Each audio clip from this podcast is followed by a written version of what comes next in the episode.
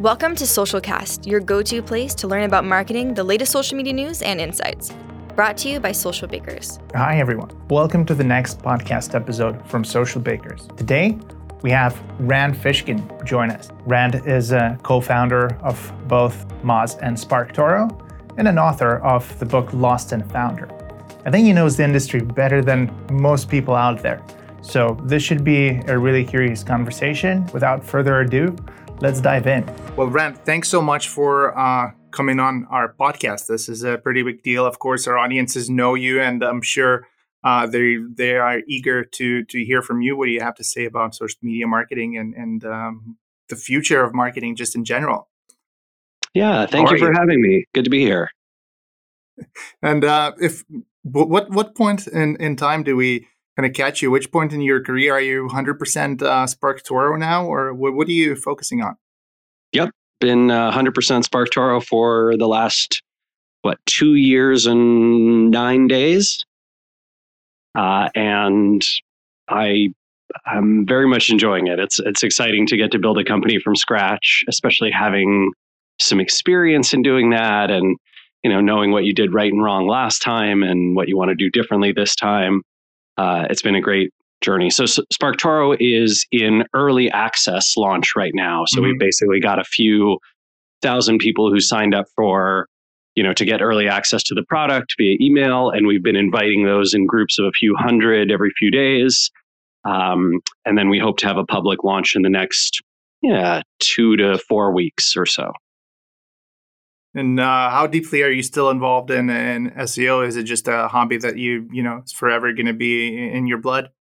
Yeah, I think that's a fair fair assessment. Um, I've still got a lot of obviously friends and colleagues in the SEO space, and uh, a number of folks in SEO who also do kind of outreach marketing and and um, those forms, you know, PR and those sorts of things mm. uh, have been SparkToro customers as well. And I, I'm technically still on the board of directors at Moz, um, although that's a pretty light mm. obligation these days. And I, you know, I still write about SEO sometimes, um, speak at conferences and events, that sort of thing. Of course. Uh, well, maybe to kick off this uh, discussion here. So, if you look at um, over kind of the course of your entire career, from uh, starting in Moz and then and then in SparkToro here, um, what has really changed uh, and what is kind of surprising to you about uh, 2020 if you kind of look back um, you know when you were starting off was it 2004 for for Moz or what, when was it uh, I started working at the company that became Moz in 2001, but didn't start. Right. Yeah, so we, we changed the name to SEOmoz. What was that? 2004. I started the blog for it in 2003. So yeah, mm-hmm. around that time. Right. So it's it's you've seen enough, and so uh, 2020. What's kind of surprising to you about uh, where we are now as marketers, as businesses? If you kind of look back, you know, five or ten years ago, what would you have totally not predicted? Hmm. Yeah. Good. Good question. Uh, so there's obviously been some big change, but I I feel like many of them have been telegraphed uh, and hmm. reasonably iterative. So they we've been able to observe them. We've sort of known that they're coming for a long time. I might mm-hmm. say one thing that surprises me. Um, yeah, surprises me a good deal. I'm not sure we could have seen it five or 10 years ago. Is how a small group of people and developers um, and lobbyists focused on privacy, web privacy, Mm. Um, even though a majority of consumers don't actually care very much about it. Um, you know, I think when you when you see people saying, "Hey, do you support this?" or "Would you trade?" I don't know, ad relevance or you know, um, right. your your Amazon shopping in exchange for more privacy, and they're, they're sort of no, I I wouldn't trade those things. Um, but a small group of privacy advocates, and I think more substantively, uh, Google and Facebook's lobbying efforts have meant that privacy has become a big challenge for a lot of marketers and a lot of businesses that aren't Google and Facebook, right? Essentially, the big monopolies have made sure that through GDPR and the California privacy laws and, and privacy laws and regulations in other uh, geographies, as well as uh, technology issues, right? Firefox and Chrome yeah. adopting these uh, very privacy centric policies toward third party cookies and cookie tracking overall, uh, ability to track people over you know longer periods than 90 days. All that kind of stuff has meant that marketers' job have become much, much more challenging for tracking purposes. Um, and sort of only the big monopolies get to benefit from this. Mm-hmm. So they've they've engineered the laws to um, to their advantage, and it sucks, right? Because most of the most of the privacy problems I think that people um, experience are Google, Facebook, Amazon. Um, but most of the solutions right. have protected those companies and harmed everyone else. So, eh, late stage capitalism at its finest, right? Yeah, I, I would have lost that uh, bet as well. Just uh, and it wasn't so long ago when the mood was sort of very positive around that. It just took a few sort of uh, you know moments where we lost a lot of trust, and now we're you know in a different parallel uh, universe. It's funny, right? Because the people who lost trust, Facebook primarily, right, but but Google as well, uh, are not the ones who are being sort of um, excoriated or punished for their behavior. In fact, they're being rewarded by the fact that nobody else can track users and visitors, but those companies mm. can. That's uh, yeah, it's pretty spooky. Uh, all right. Well, our audience are actually um, marketers that use these platforms really mostly. They're they're social media marketers, and uh, if you kind of look at social media right now, uh, what's your impression of um, this specific area. Has it kind of find, found its uh, role by now in, in business? And what is that role, in, in your opinion?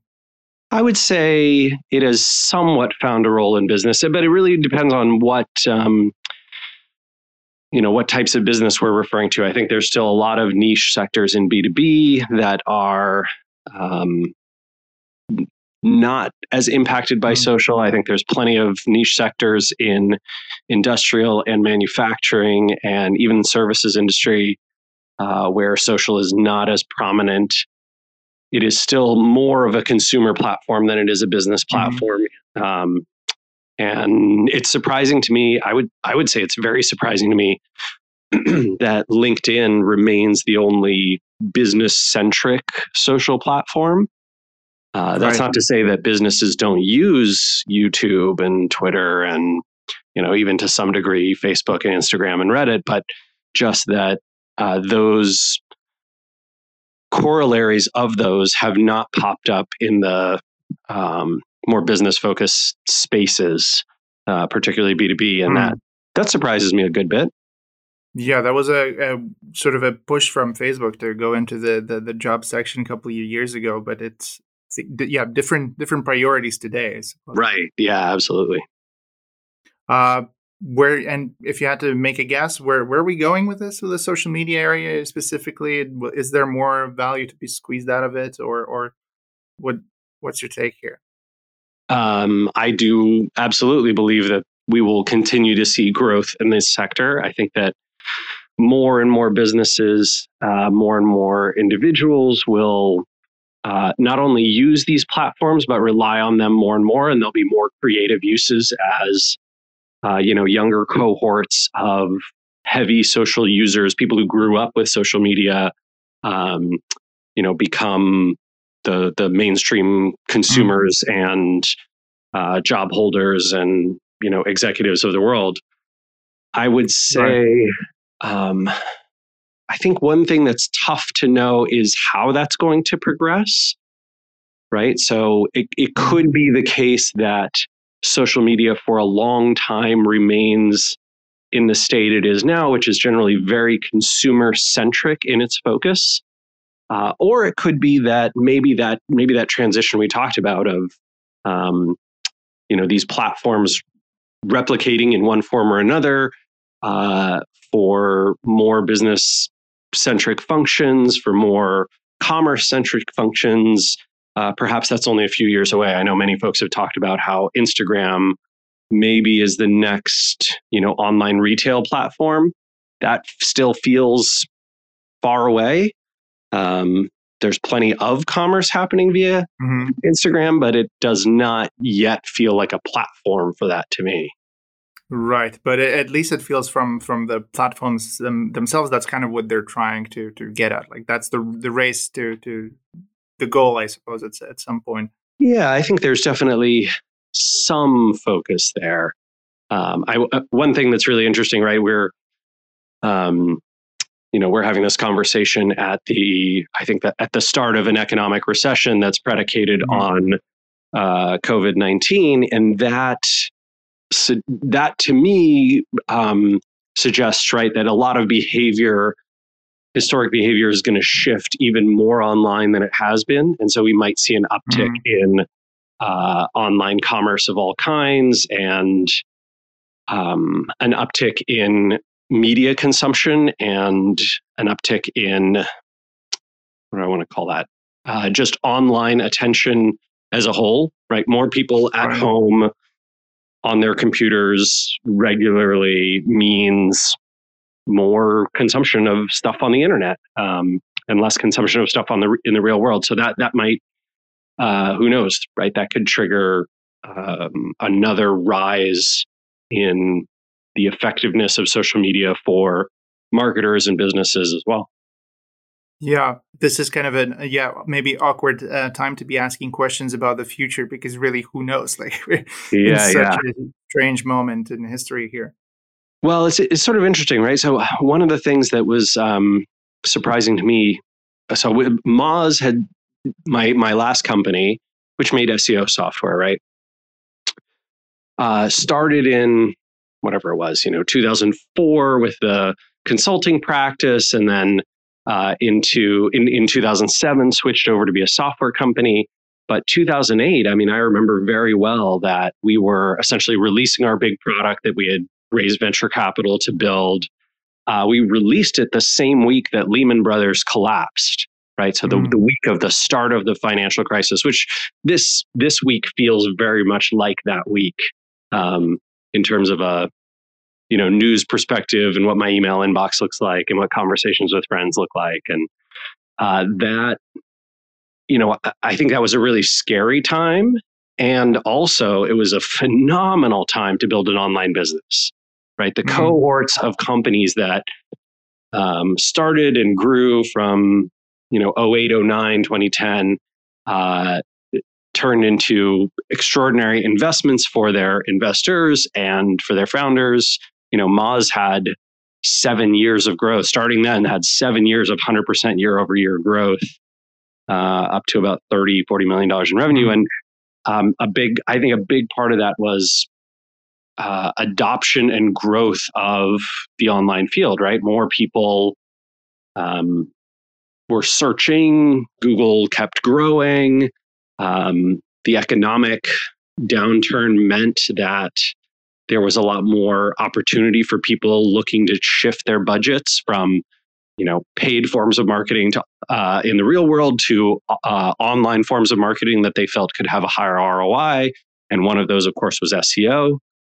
Mm-hmm. Uh, it wouldn't surprise me if right now is also an amazing time, you know, now and over the next five years, also an amazing time to build certain kinds of businesses. Right. Yeah. Well, we'll have to wait and see. Um, if I may take the conversation back to the day to day and a little bit about the marketing departments and social media. Uh, when you look at around the marketing departments, um, what has um, changed maybe most in terms of how they're organized? Uh, uh, which roles are actually playing an increasingly important role um, at the decision making for businesses? Hmm. Yeah, interesting. Uh, my sense is that over the last five years, that has not shifted all that much. Maybe over the last 10 is where we've seen more significant shift. And probably the biggest one there is the change from uh, the website and web technology for most businesses being under the de- uh, a technology department mm. and instead going to a marketing department, right? So for from say 1995 to 2010, even to some degree 2015, you had a lot of CIOs and CTOs or VP technologies uh, who controlled the website, right? The business website, um, right. Um, whether you're B2C or B2B didn't matter. That has changed where 90% now of uh, you know web technology of all kinds is under the office of the CMO or the VP marketing or at least the marketing department. I think that's a good change, right? Because that's where that's where it actually matters, right? The mm-hmm. website is not a an infrastructure piece for a business; it is a marketing tool, uh, and so this is this is a wise change. It just took a while. Yeah, it's it's it's nice to see. It took it took a while, but it, it's it's nice to see that we're really trying to see how how is our business perceived from the the end user, uh, no matter what that experience is, as before you become a customer or or you know after you're a customer. Right.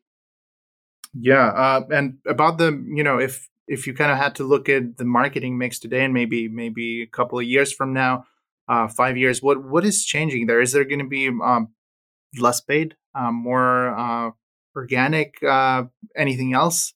Mm-hmm.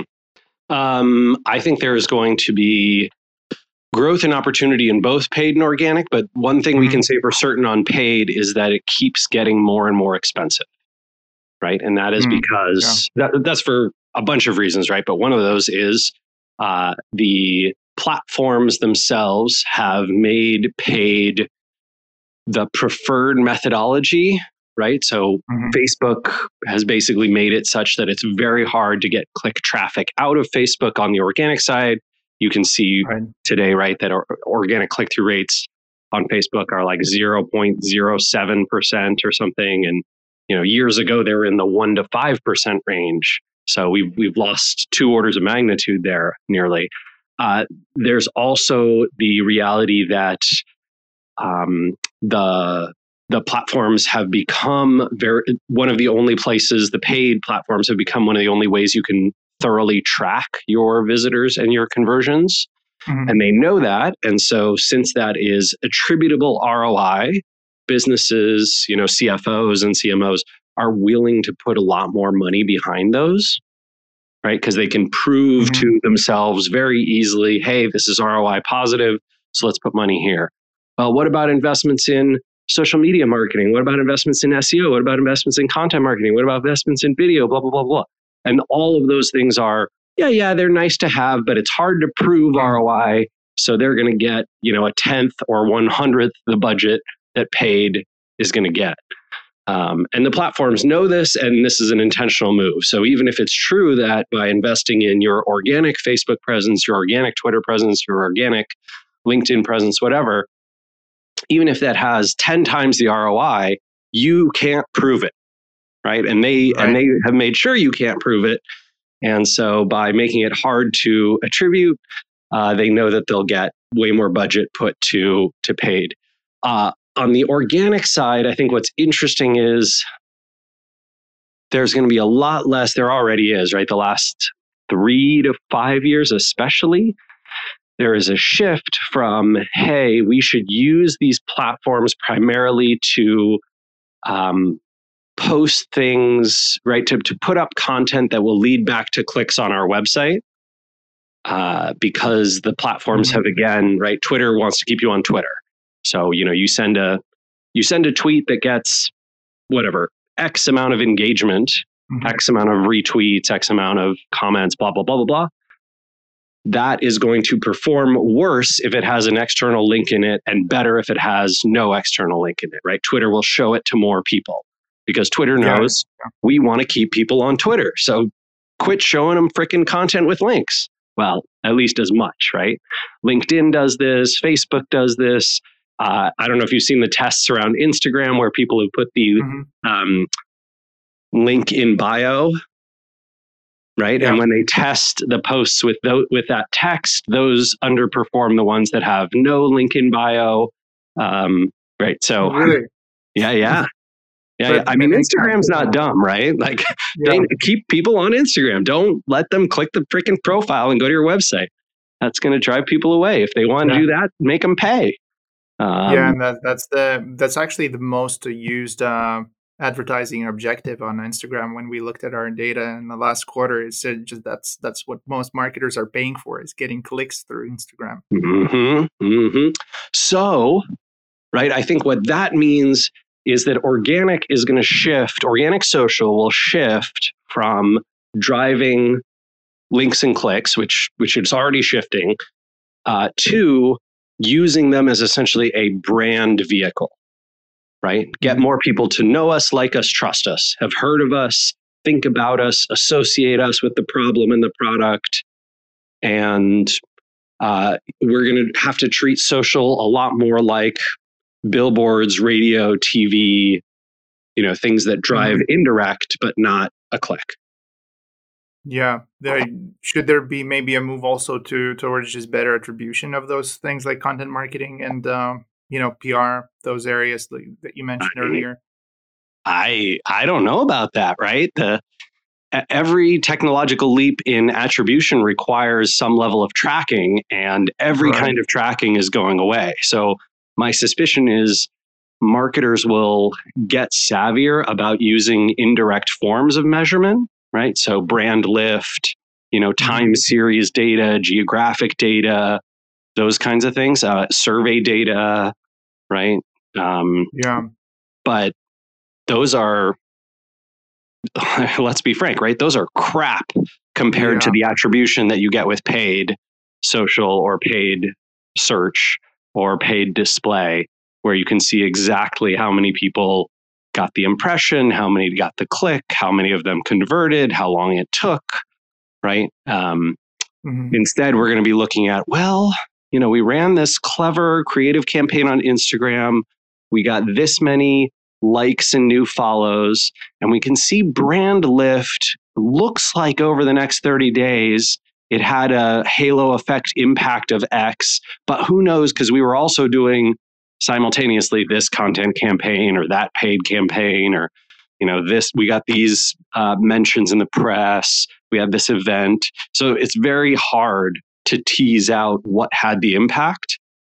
Mm-hmm. Marketers who have more creativity, who have a longer leash, who have more faith in their abilities, who are willing to accept that a lot of marketing is serendipitous rather than perfectly trackable. Uh, those, I think, will be the ones who win in the future. All right. Well, what should then be the the, the let's say the on the priority list for the CMO if they want to win in that game uh, currently? You got to convince your CEO and your CFO uh, to stop being addicted to the tracking of the last 15 years and start getting used to um, time series, brand lift, making investments that feel right rather than that are provable uh, and that, I, I got to tell you, those folks, they like numbers, right? That's going to be a hard mm-hmm. uphill mm-hmm. battle. But if you win that battle, uh, you can do some extraordinary things. Yeah. Uh, what, what about uh, kind of maybe data ownership? So if you can't do the tracking, you know, across, across third party websites, so forth, what about visitors to your your site? You know, I suppose that's yeah. still valid. That data is still accessible. It's that data is still valid, still accessible it's just going to be very tough to measure where it comes from, right? So if right. if a thousand people are exposed to your Instagram content, and 10 of them, because of that exposure over the next, let's say, 120 days, uh, end up buying something or buy more than they would have ordinarily from you, how are you going to show that? Hmm. And the answer is, yeah, you're really not right? You're, you're not going to be able to show that. All you're going to be able to show is implicit correlation, right? And that, um, I think that's very much a faith based uh, form of marketing. And so there's going to be certain CEOs and CFOs who are big believers in that. A lot of those are going to be people who've seen brand advertising work in the past and brand uh, brand marketing investments have lift in the past. And there's going to be a lot of people who are locked into the ways of thinking of the last 15, 20 years. And they're going to say, you can't prove it to me. So we're not making those investments. We're putting it toward paid. And they're going to see a lower return on investment because paid is very, very expensive. And everybody likes to prove their numbers. So everyone's going to right drive up the costs of bidding for those those ad slots. Yeah, it surely feels like a, a step back in time. You know. Yeah. but yeah, yeah, we're yeah. going back. We're going back to the '80s, back to the '90s, right? Yeah. What What are your priorities, if I may ask, at uh, SparkToro? What's What's really on your agenda? Uh, I mean, we are thinking really hard about how to stay laser focused on our on solving this one problem, not getting not getting too far ahead of ourselves uh, in terms of trying to do everything for everyone. You know, we want to um, we want to stay small, so keep it just the two of us for as long as we can. Uh, we want to make sure that we are delivering incredible value to our our customers uh, rather than trying to expand our market, if that makes sense. Mm. Um, yeah, so very different focus, right, from from Moz, which was venture backed, and therefore you know had this sort of requirement of grow the market, grow, get the growth rate up, um, you know, find a way to get to 100 million in revenue at hopefully 20% or more growth rate year over year. Uh, for SparkToro, we are, you know, we're just trying to find what is um, you know what is the right path for us we're we're still so early stage we we only have what do we have maybe 140 150 customers so far from our mm-hmm. early access launch which is wonderful right that's way ahead of our expectations but um, you know we want to make sure that we're serving them really well before we uh, get ahead of ourselves yeah, that that reminds me. I, I caught your article somewhere I, where you were speaking about this exact thing. That you know, before you really go out there with, with new products, new features, just kind of, you know, really make sure they work on the few customers that you care about. Yeah, yeah, I'm a big fan of uh, having an exceptional product at launch, especially if you know you're going to get a lot of eyeballs. Makes sense. Um, kind of a maybe. I, I cannot do this podcast without asking an SEO question. Um, what are you kind of geeking out about in terms of SEO? To, what, what, what's what's on your mind? Uh, I mean, I think one of the things that the industry is paying a lot of attention to now that they weren't, say, two, three years ago is uh, Google's sort of entering of many different markets and the cannibalization of traffic and clicks that comes from that. Right. So Google mm-hmm. getting into travel, flights, hotels, lyrics, obviously weather they've been in for a long time, but sports scores, um, you know, the uh, instant answers to many, many different mm-hmm. questions, Google jobs, Google colleges, right? So they're just entering sector after sector after sector. And when they do that, a lot of opportunity disappears for websites that are not owned by Alphabet. Um, that mm. is that is something I I don't know if geek out is the right word. How about have serious concerns that the um, that our uh, legal system is not effectively treating Google as a monopoly that's abusing its power.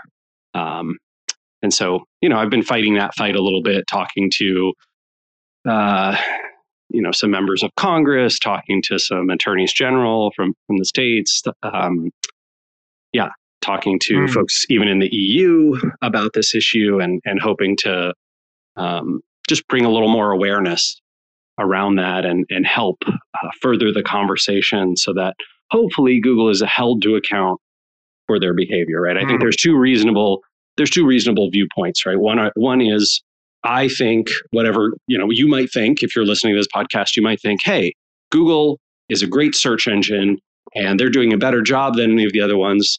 So why are we giving them a hard time? I believe, you know, I, listener, believe that we should change the laws so that uh, it is legal for monopolies to, in one sector, to use their monopoly power to enter other sectors, which I disagree mm. with, right? I don't think that's right or fair, but hey, people are allowed different different political opinions.